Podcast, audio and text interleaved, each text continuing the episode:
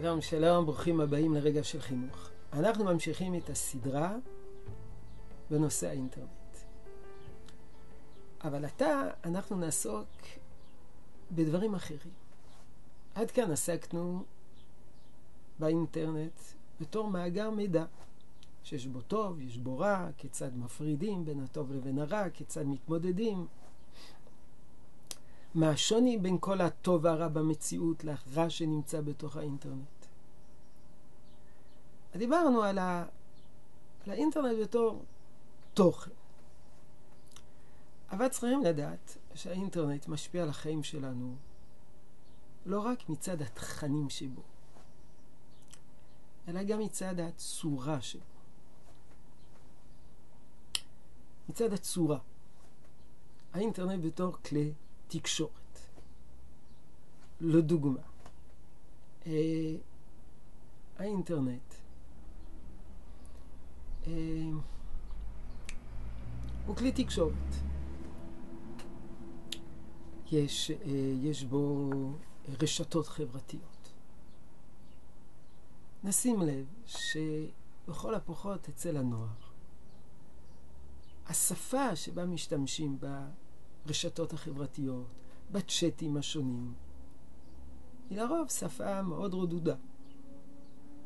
היי, ביי, לא רק היי ביי אה, בעל פה, אלא זה היי ביי כתוב. זו דוגמה אחת. האינטרנט אה, גורם לרידוד השפה.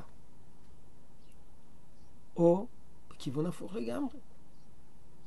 האינטרנט בתור כלי תקשורת עולמי מפיל מחיצות בין מדינות רחוקות אחת מן השנייה. היא מאפשרת תקשורת בין מדינות עוינות, בין מדינות ידידותיות, אבל מאוד רחוקות.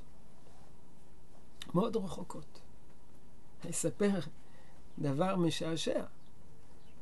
פעם אחת אה, קיבלתי הודעה ממישהו שנכנס לאתר לב אבות. הוא אמר לי שהוא מתקשה ל... לראות את הקטעי וידאו. הרצאות קצרות בענייני חינוך. טוב, הסברתי לו ש... לא זוכר כבר מה הסברתי לו, ואמרתי לו, אם אתה כל כך מתלהב, אז uh, אולי תואיל בטובך uh, להפיץ בסביבה שלך, שקיים אתר כזה לב אבות, שפונה להורים למתבגרים, עוסק בגיל ההתבגרות. אמר לי, לא, זה לא מתאים לסביבה שלי. שאלתי אותו, כמובן, בהתכתבות דרך המייל, דרך האתר, למה, למה זה לא מתאים לסביבה שלך? הוא אומר לי, כיוון שהסביבה שלי הם דוברי יידיש. Mm-hmm. שאלתי אותו, מה, מה, אז מה, מה אתה קשור ללב אבות גיל ההתבגרות? הוא אומר, אני מטפל חרדי באמריקה, בבורו פארק. והסביבה שלי מדברת יידיש, הם לא, לא ייכנסו לאתר שלך.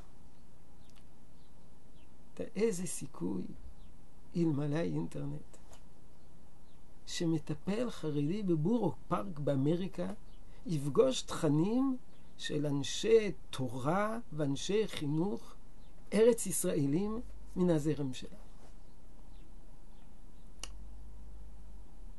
זה האינטרנט. מפיל מחיצות בין עולמות. על יתר סוגי ההשפעה שקשורים לאינטרנט בתור כלי, סליחה, בתור, בתור כלי, לא בתור תוכן, בתור אמצעי. אנחנו נדון בעזרת השם בימים הקרובים. יהי רצון שתשרה ברכה בעבודתנו החינוכית. שלום שלום.